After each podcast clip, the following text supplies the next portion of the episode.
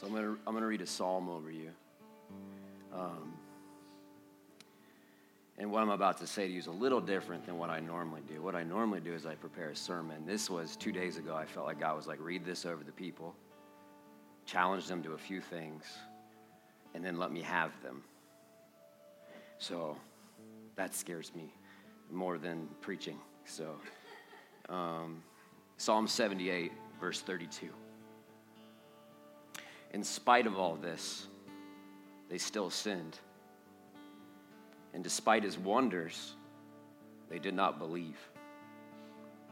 And so I believe the Lord's saying to many of you today, and Cobblestone as a whole, like, where, where are the God chasers? The hungry servants, the ones that'll intercede and pray and will cry to the Lord without ceasing and not give up the task that's before us, which is to believe the Lord because he's done many wonders and not to turn to sin despite all that he's done for us. And so there was three things that really stuck out to me, and it was it was a statement I said a while ago, but it's I just don't expect much from you. And to put that de- to death in us, that our faith, we would not not only expect much of the Lord, we would ask much, because He's a good dad. The second thing was that faithless Christians don't pray. And the third thing was that we need to give God what is His. And so the very breath in your lungs, the money in your bank account, really, I can't list a thing that's not His. And so the thing that was in my head was, what if I just walked off the stage, read that scripture over you, and let the people of God respond to the Spirit of God? So that's pretty much what I'm about to do. Except that I know that the Lord is, I don't think the Lord is condemning, I think the Lord's inviting. So if it's in spite of all this, they still sin, what if we said, because of what God, God has done, we turn from our sin? And instead of despite his wonders, we, they did not believe. We said, because we remember the wonders of God, we believe, Lord. And so I, I hear an invitation from the Lord to every person and soul in this room. And I don't know what the response will look like. I think some of you should fall on your face and beg for forgiveness because you've returned to sin. And I think some of you should remember the wonders of the Lord and yell for joy. I think some of us, let the Lord deal, but I'm putting you before the living God, which makes me scared to be in the middle of the stage. I place you before the living God, and I pray that you would listen to him, that you would talk with him, not at him. That you would, prayer really is, is a trust act. It's entrusting your life and your kids and your money and all you are and entrusting it to him. So, Lord Jesus, I pray you do what you want to do right now. I'm going to walk off this stage, and I don't know if no one's going to move. But, Lord, I pray we hear your voice. I believe you are here, and you are worthy. And so, Lord, I don't want to live this verse out. In spite of all this, despite his wonders, like, Lord, we remember your wonders. We turn from our sin. We declare your goodness. We believe in you. We believe. Help our unbelief. And so, Lord, we some of us repent, some of us pray, some of us are going to grab our spouse and pray over. I don't know what's about to happen, but Lord, just made it make it a response and a sacrifice and a service to you. So, Lord, here's your church. Have your way.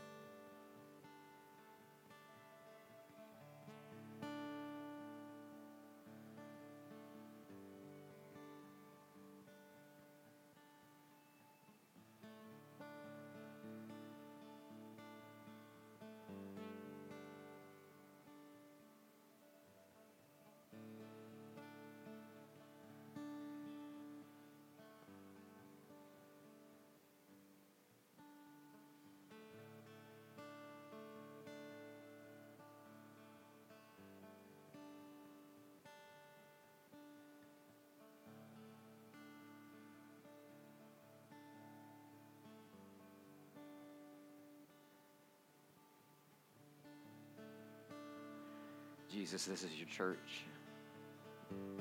It's not ours, it's not mine, it's yours. And so these are your people bought with your blood, and I pray that you would forgive us for taking lightly what you've done on the cross and returning to our sin. Though you paid for all our sins, and yet we return to it, it makes no sense. So, like, burn like a fire in this room and purify your bride. And Lord, despite all your wonders and all that we have heard about your great name, we stop praying sometimes because we don't believe. Forgive us, God. Our heart's cry, my prayer is that faith would soar at Cobblestone, that we would believe and we would ask, and then we would see with our eyes the glory and the goodness of God. We don't turn back, God. Forgive us for our fear.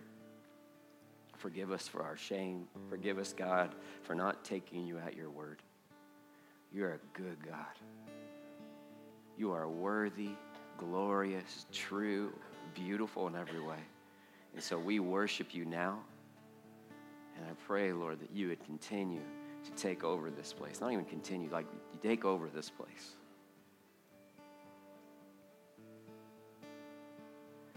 And so, people of God, if you'd stand, I want you to worship this, that last song again, but I want you to actually sing it like God was in the room and you were singing to Him. And if that includes jumping, you should probably jump, or kneel, or clapping, or yelling, or just giving God what He's worth.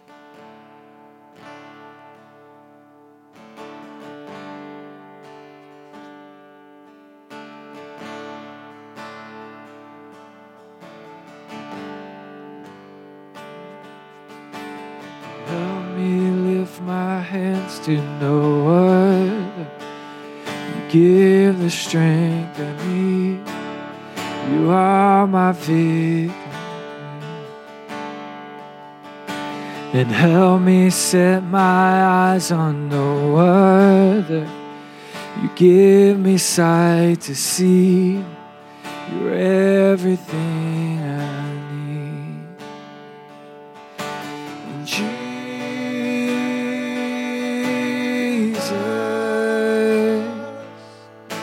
oh,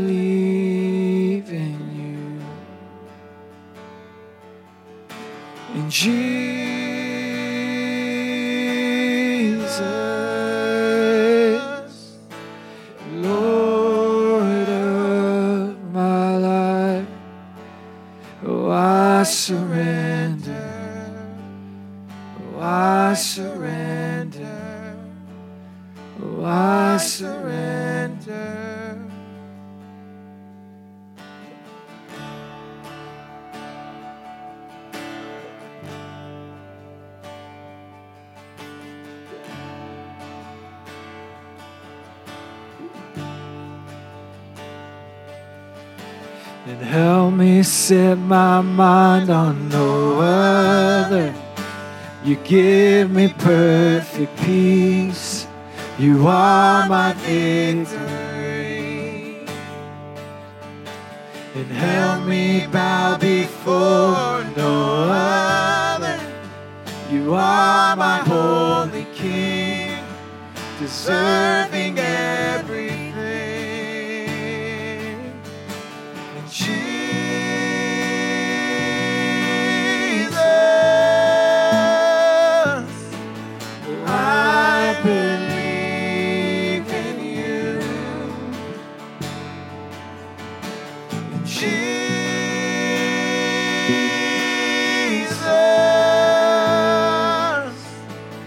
God,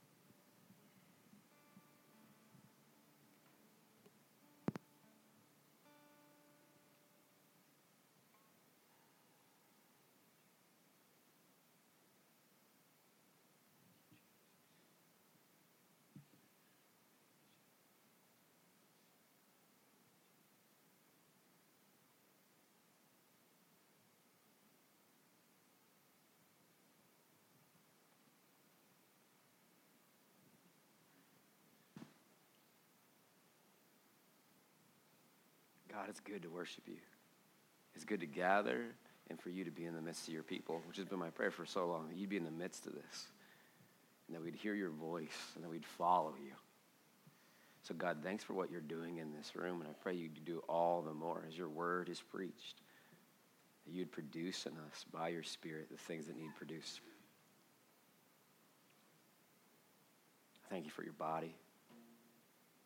Thank you for this, this place right here produce in us what you want. In Jesus' name, amen. So as you grab a seat, I want to play a video. Uh, and I wanted to segue it because it's a little unfair to like go straight from deep worship into like what I call missions minute. And so it's no less important though, or robbed of any power because God is at work in this community and God is at work around this country. And we always like to highlight this. So if you'd watch this, um, and then Kristen will be right out.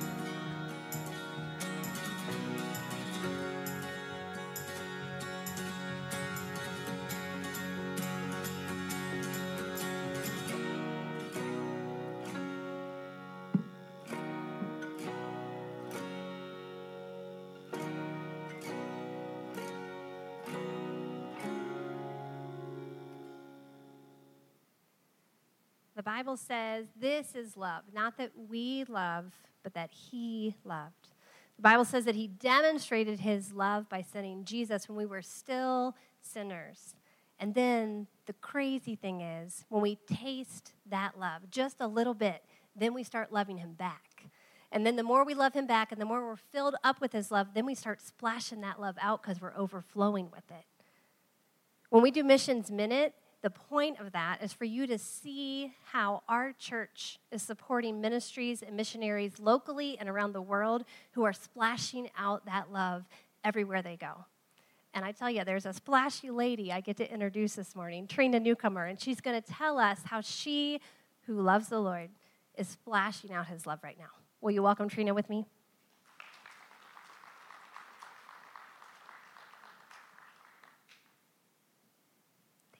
So, Trina, will you tell us a little bit about the ministry? Uh, I am the director of the Oxford Women's Care Center. We're on 10 Rays Way, right off of College Corner Pike.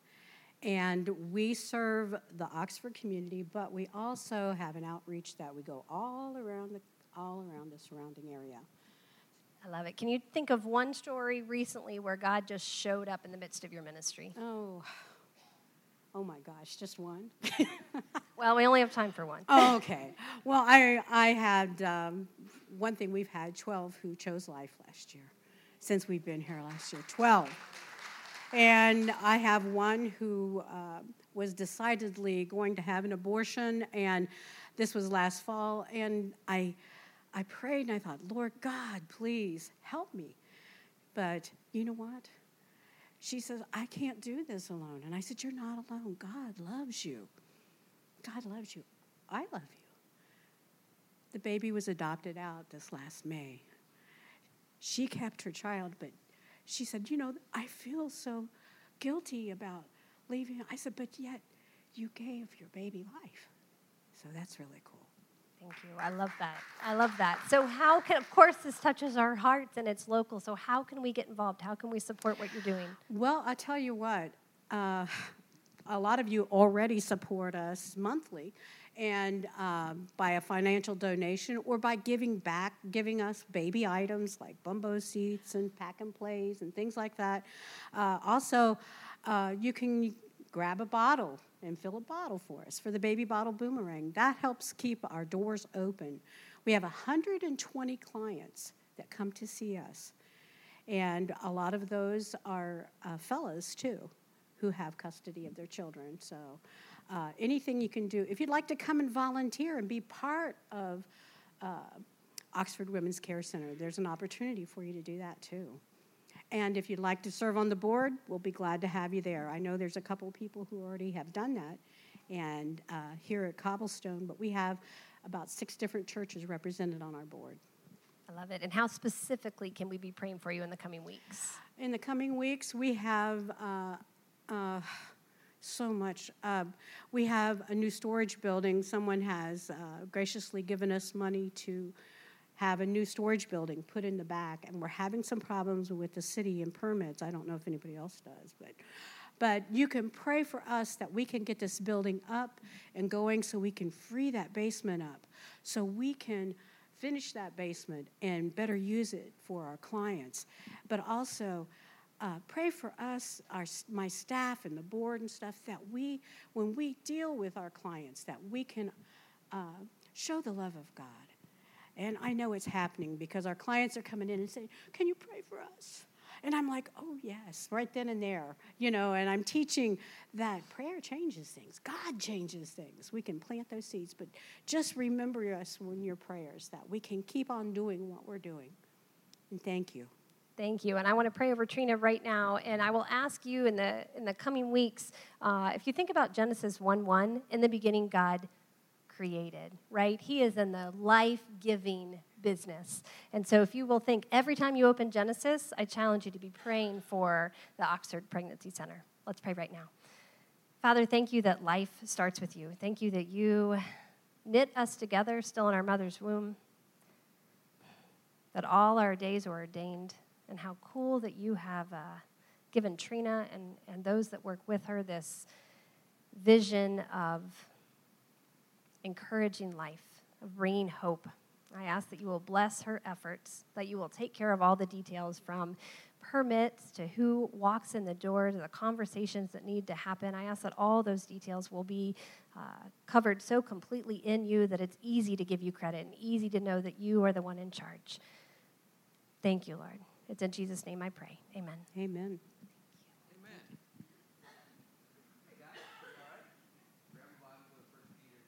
chapter 5. We're going to go, uh, that's going to be your charge for today. But really, the idea for the next two weeks is prayer, how essential it is, uh, and to stir us up to be a church that prays first, second, last, third, fourth, fifth, all the time. We, we, that's our first response. That's our second response. We just always pray. Um, Jesus actually had some bold things to say uh, about the idea that you can do the Christian life or you can do life at all without Him. And so in John 15, 5, which is not where I had you turn, he said these words Apart from me, you can do nothing. So nothing's a big word because it's not something. Uh, and I think sometimes we take it for granted that it doesn't say something, it says nothing. You can do nothing apart from me. And so, if we're to be a place that's rooted in what God's called us to be, it's got to be first and foremost a house of prayer and a house that calls on God's name and asks Him to do crazy things. And I know a lot of us in this room, because I talk to you, you're DIY people, DIY, do it yourself people. So, you have a house project, you're like, pay a drywaller or do it myself. It might not look as good, but I'll save some money doing it myself. I don't know how to change a car battery, but I'm going to try, right? Because we're just DIY kind of people. But when you're talking about like with what God says, it's deadly to be a people that's DIY. And, and so one of the things I, I knew I was supposed to show you is that really Jesus' whole life and the early church's whole life, their main ministry was prayer. So we usually think prayer's the, the secondary thing to get, I mean, the, or the first thing you kind of have to check off before you get to the real stuff. But that's not what you see in Scripture. And so Jesus really, I mean, said in John 5 19, I do nothing by myself. I only do what I see my Father doing. So Jesus would hang out with the Father, see what the Father was doing, and then go emulate that. And how much more so should we be doing that? So if I if you were just to take a gospel, Matthew, Mark, Luke, or John, and I love Luke because it's just my favorite gospel. I think it's because he's a Gentile. But if you were just to walk through it and look at Jesus' life, there's a lot of times you're going to notice he's doing one specific thing. So I'll just start at the beginning of Luke, and I'm going to walk through it, and I'm going to walk through Acts, and then I'm going to get. I'll finally get to 1 Peter. Luke chapter 3, 21. You have Jesus praying at his baptism. So he's not only doing this obedience to the Father, he's talking to the Father. Holy Spirit comes down. Chapter 4, you have Jesus praying through his temptation. He's praying, he's talking to God, he's asking for help. Uh, chapter 5 of Luke, he tells, uh, it tells us, Luke tells us, that Jesus, Jesus goes off alone a lot to pray. So if I was to look at your life, how often do you, do you go off alone to pray? Would it be categorized as a lot? That's probably more than one or two. Uh, in chapter 6, Jesus, before he chooses his disciples, he spends the entire night before praying. In Luke 9, 9 18, uh, he presents this question to his disciples Who do you say that I am? And he spent the entire afternoon before praying. So before he does anything big, anything small, picking disciples, going into temptation, getting baptized, Jesus is praying. In, in chapter 11, um, the disciples, they asked Jesus to teach them how to pray, which I think is fascinating. Because it's Jesus, teach us how to preach. Jesus, teach us how to do miracles. Jesus, teach us how to do so many things. They could have said, no, Jesus, teach us how to pray. And I think it's because they watched him do it so much. And so in chapter 18, Jesus taught his disciples always to pray. Always is another big word, just like nothing. And in chapter 22, Jesus promises Peter he'll pray for him during his hour of trial. So Jesus is responding to this trial that Peter's going to have with, I'm going to pray for you, and God's going to strengthen you, but Satan's going to get you. Jesus commands his disciples to pray in Luke 22 so they won't fall into temptation. So he's commanding them to pray, to stand up temptation, to sleep, and not watch guard over him while he's praying in chapter 23, Jesus' last breath at the hour of his death was a prayer. So if you take the beginning of Jesus' life through all of his ministry to his death on a cross, it is filled with, almost to the brim, with more prayer than talking. And because of it, there's power and there's life and there's spirit. And so, if Jesus, God in the flesh, a person of third person of Trinity, felt like he could do nothing on his own, but was always driven to pray, how much more should we be driven to pray? Right?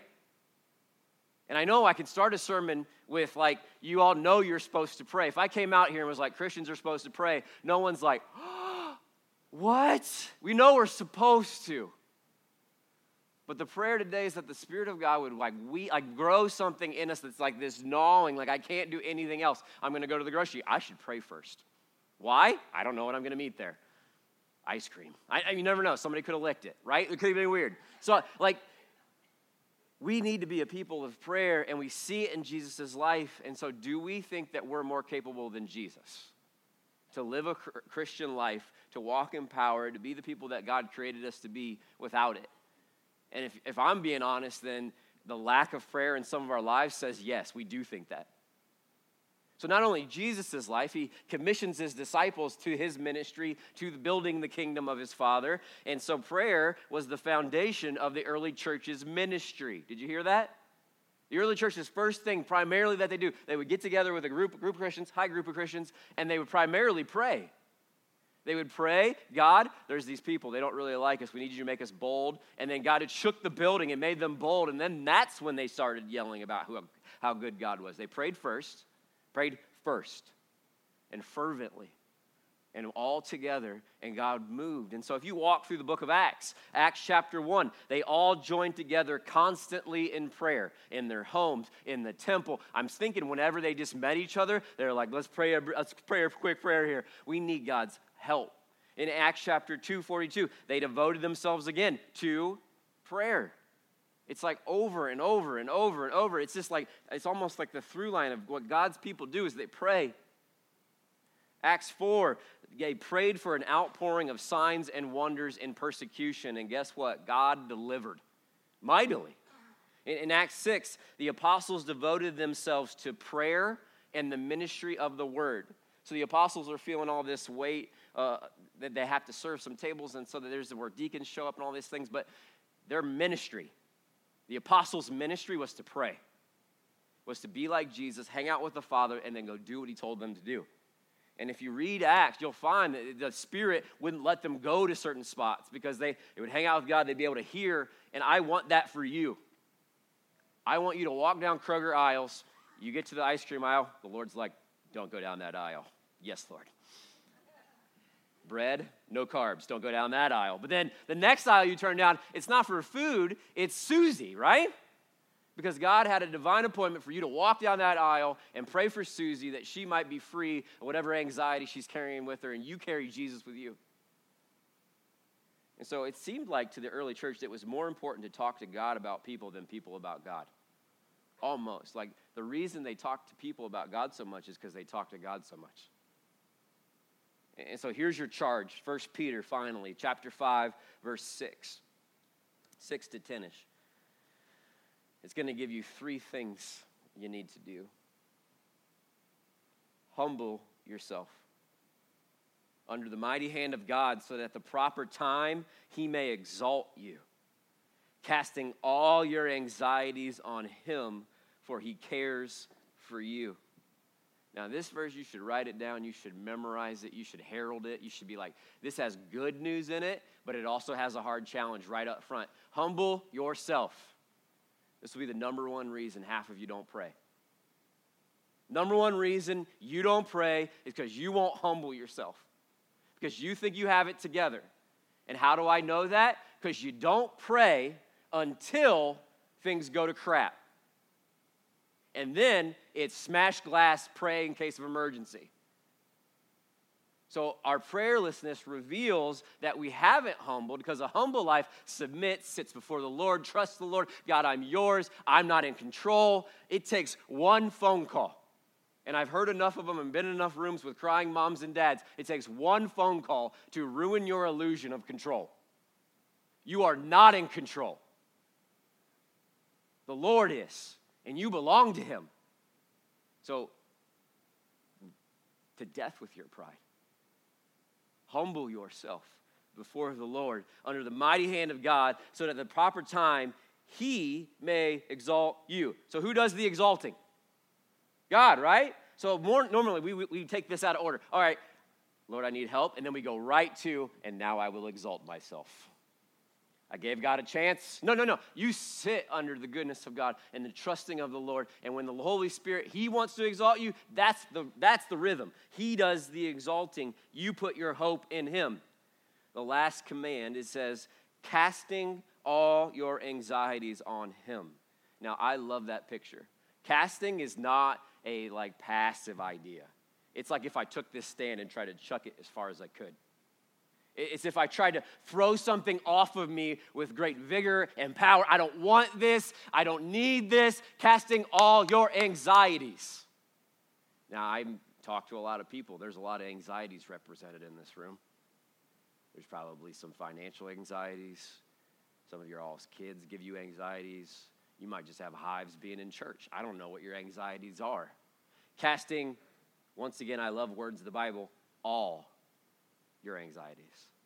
So there's not a pile that are reserved for you to deal with. Casting all of them. So, all my nervousness, all my pride, all that I am, I'm going to cast it on him. And why am I going to do that? And that's the kicker. Why am I doing that? Because he cares for you. Do you hear that? He cares for you. He cares for you. So, Noah, my six year old wakes up this morning, and out of his mouth, very first thing is, Dad, I just need you to know I beat this level in Zelda last night. Very first thing. It's like 6:30 in the morning, and I'm like, "Yep, so proud of you, bud." And then he went to do his devotion, and I was like, "Now, nah, thank you." Uh, so, because he cares for you. So I will talk to Noah about, I, I want Noah to talk to me. I care about what Noah cares about. I want to hear what Noah has to say because I care about Noah. And how much more does our Heavenly Father care about you?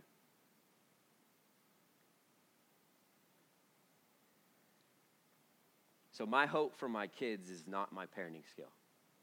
It's not to read a book about three P, things that start with P potty, pride, I don't even know the words that I would use. It's not about learning a set of rules to be a good parent. My only hope is that God Himself will raise up my kids.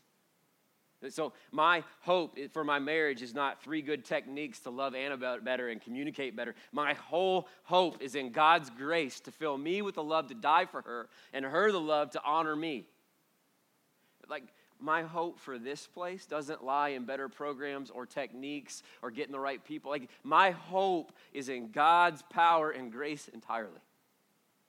And, and so it's not skill or even like biblical knowledge that's sufficient. And I'll tell you, Jeremiah 17 actually says, Thus says the Lord, Cursed is the man who trusts in man and makes flesh his strength, whose heart turns away from the Lord.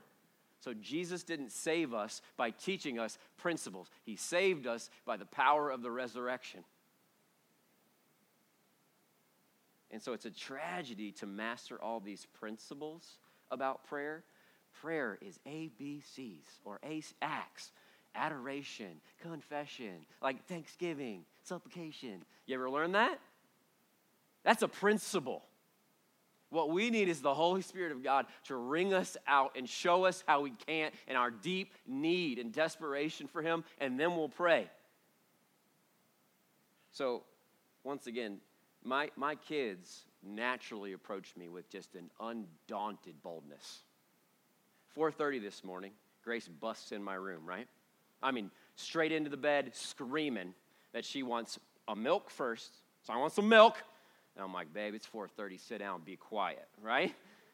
And then she's like, and I want a passy. And I, so, number one, we don't do passies in our house anymore. They're not even in the house. I can't get her one if there was. But then I was like, I'll look for one. So I got my flashlight out and acted like I was looking for one.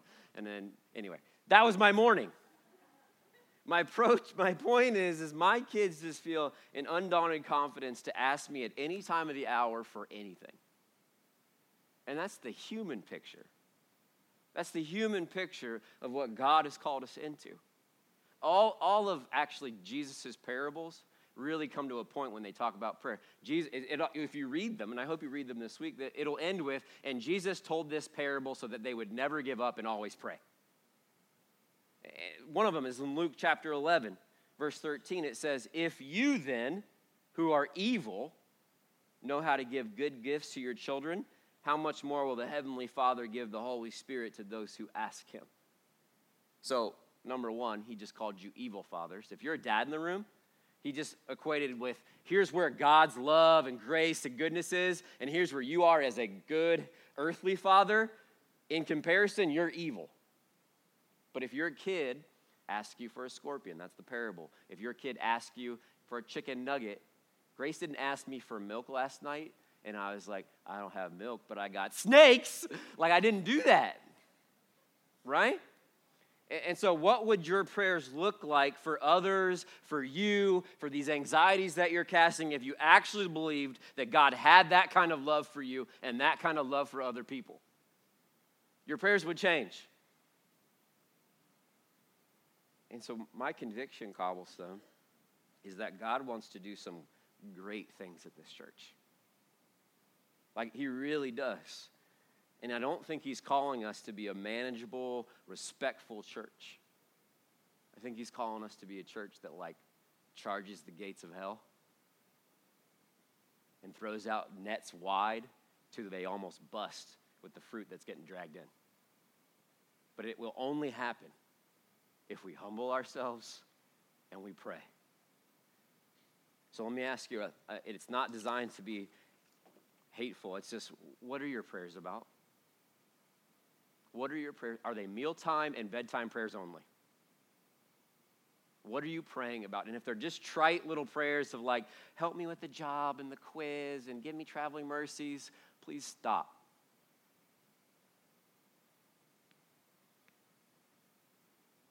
Because in all of these things, there's an invitation. I heard talk, there's an invitation to not just talk at God, but to talk with God. To be a people that take him at his word and go, God, you said ask for ask, and I'm so I'm asking. And I want to know what you think. And then he shows you. Like, this is the beautiful thing that we as the people God have an opportunity to do, which is to pray in all things and then watch God respond and answer. So I don't know where your struggle with prayer is. Have you forgotten how desperate you are? Maybe you think you got it under control until I show you, or until life shows you you don't. Or, or, maybe you're not bold or confident in God's love toward you. Like you're like, I don't even know if I can talk to him or if he wants to hear from me. You're talking like a slave, not a son. Have you ever given up and stopped praying? Anybody? Like if we were real honest, me and you, have you ever just stopped praying because you're like, I don't know what good it does? Those are all signs that you need the Holy Spirit to make transform you again and fill you with a fire that we might be the people of God that are that are we pray. If Susan sees you in Kroger, she almost runs because she's like, "Oh, they're gonna pray for me," right? That we would be known as not not in a heavy-handed way, but that those people love me and they'll pray for me. Those people love me and they'll pray for me.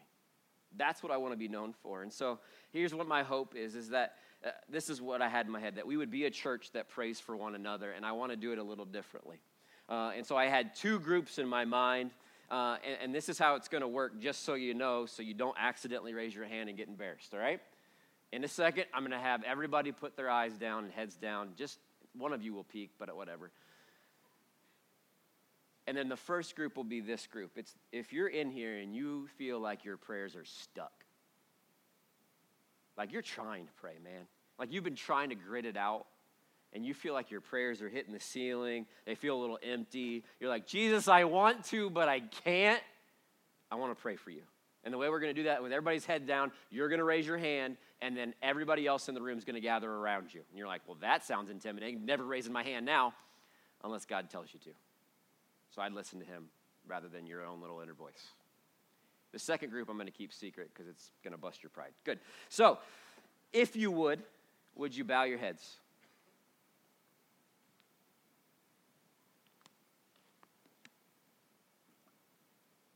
And so, if you're in here, there's really no shame.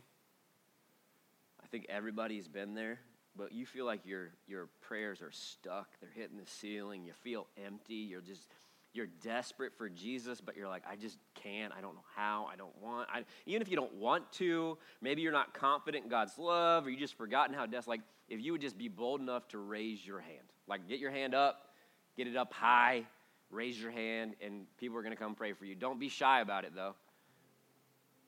And I'm going to wait a few, like, good 20 seconds because it usually takes a little bit. Get your hand up. And then if you're on our prayer team, like if you're on our prayer team and you've been trained in prayer, would you find those people first before I unleash the rest of this room? So, prayer team members, elders, pastors, anybody with their hand up, I want you to get to them first so that you're leading the charge. And you still have time to raise your hand and say, hey, I need. I need a breakthrough. I need God. I need something. I need, my prayers just feel hindered almost. And so now everybody else, people with their hands up, you, if you want to gather around them in little just holy communities, we're going to ask them to put our hands on them and we're going to pray that God would break through. And so if you're in this room, find somebody that's got their hand up or that has, well, they don't have their hand up anymore, not going to find them. But anybody with their hand up still, church, I'm, I'm church, I'm commissioning you to do the work. I'm not a leader, the body. You can do this. You can pray. And even if you're in here and you're like, what right do I to have to pray for them? Every right if you're in Christ. And so, Jesus, I thank you for the beautiful thing that's about to happen, that freedom in your name is about to happen, that just by raising their hand, they're acknowledging their need for you. That's a great place to be. Honor their humility. Holy Spirit, fill them. May they hear you set them free in your name. So, church, if you would pray for those people out loud as the Lord leads, and in a second, I'll lead a different direction.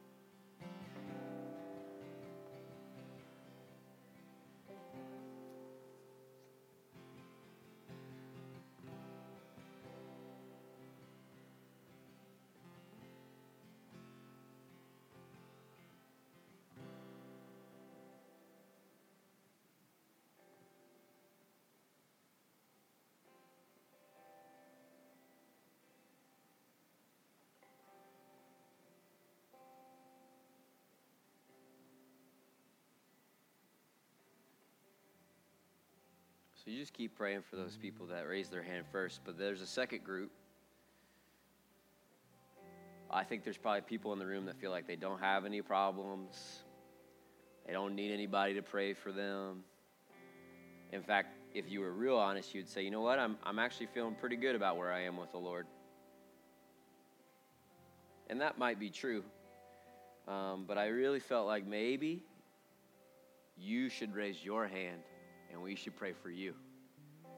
Because usually, right about the time we feel like we're just fine where we are, I find that God wants to do something. So if you have your head up, you just bow your head again. And then if you're in here and you're like, man, everything's fine. I'm good where I am with the Lord. I don't think there's I don't think I have anything that needs changed. I just want you to raise your hand. because you're willing to say, God, I want you to break in. I want you to show up. I want you to show off. I want more of you. And if there's something in you that's like, I'm not raising my hand, that's your pride speaking. So if you would, raise your hand.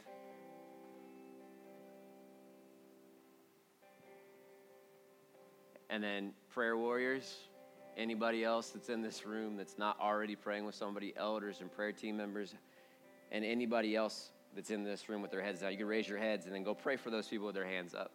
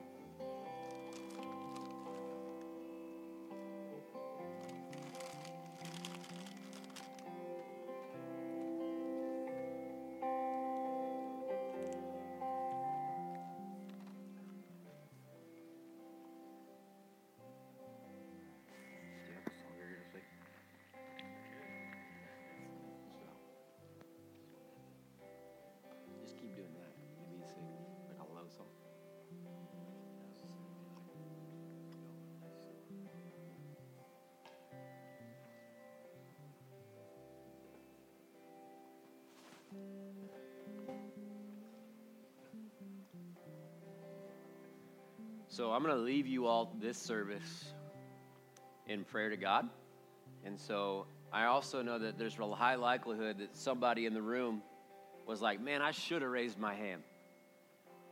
And so our prayer teams are going to be up here and up here. You didn't miss the Lord at all. And I would invite you to come and have them pray for you. Either if you need breakthrough or you're just feeling the Lord lead you. Everyone else, you're welcome to stick around to pray, to repent, to ask questions.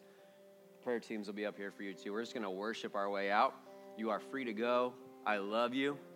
Keep praying for one another if you're praying for one another.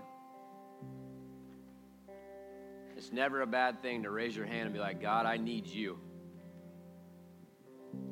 So, prayer teams, get up here. Everybody else, I love you. Let me pray one last prayer over you. Jesus, thanks for what you're, you've done and you're doing in this room. I pray as we go, God, we'd go with this fire in us to talk to you all the time, to not hold back and to believe you at your word, to cast all our anxiety, to be a people that are humble and a people that are hungry for your presence and for your goodness. Send them to their workplaces and their homes and to Kroger and to Taco Bell full of you. Show off your glory. Fill them overflowing. Silence the voice of the enemy. In Jesus' name. The church said, Amen. I love you. Jesus loves you more. I'll see you next week.